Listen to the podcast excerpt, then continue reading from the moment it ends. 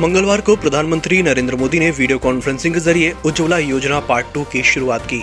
योजना की शुरुआत उत्तर प्रदेश के महोबा ज़िले में 1000 महिलाओं को नए एलपीजी कनेक्शन देकर की गई। इस वीडियो कॉन्फ्रेंसिंग में उत्तर प्रदेश के मुख्यमंत्री योगी आदित्यनाथ और उप मुख्यमंत्री केशव मौर्य और दिनेश शर्मा भी उपस्थित थे। इस बार इस योजना में सरकार फ्री एल रिपीट इस बार इस योजना में सरकार फ्री एलपीजी कनेक्शन के साथ साथ भरा हुआ सिलेंडर भी फ्री में देगी, जिसका लाभ देश में एक करोड़ महिलाओं को मिलेगा।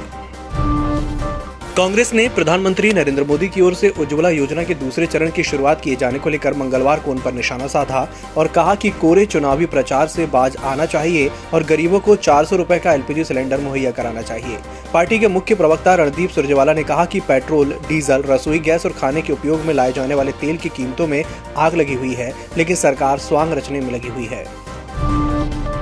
संसद के मानसून सत्र के दौरान एक बार फिर एनआरसी का मुद्दा उठा। संसद में जवाब देते हुए गृह मंत्रालय की ओर से साफ़ किया गया कि अभी तक राष्ट्रीय स्तर पर एनआरसी को लेकर कोई भी फैसला नहीं किया गया है। गृह मंत्रालय की ओर से ये ज़रूर बताया गया है कि रोहिंग्याओं की पहचान की जा रही है और उन्हें वापस भेजने की तैयारी चल रही है।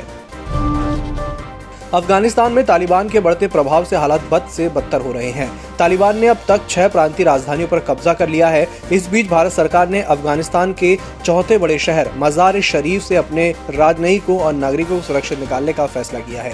इसी कड़ी में अफ़गानिस्तान के उत्तरी शहर मजार शरीफ से नई दिल्ली के लिए मंगलवार शाम एक विशेष फ़्लाइट रवाना होने वाली है।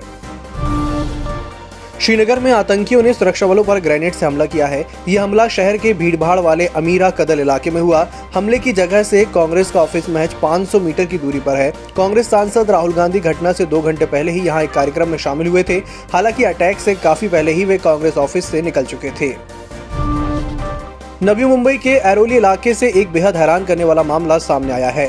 यहाँ बार बार पढ़ने के लिए कहने से नाराज़ एक पंद्रह वर्षीय लड़की ने अपनी माँ की कराटे की बेल्ट से गला घोट कर हत्या कर दी। माँ बेटी को डॉक्टर बनाने का सपना देख रही थी और इसलिए वे बार बार उसे एंट्रेंस एग्ज़ाम नीट के लिए पढ़ने को बोलती थी।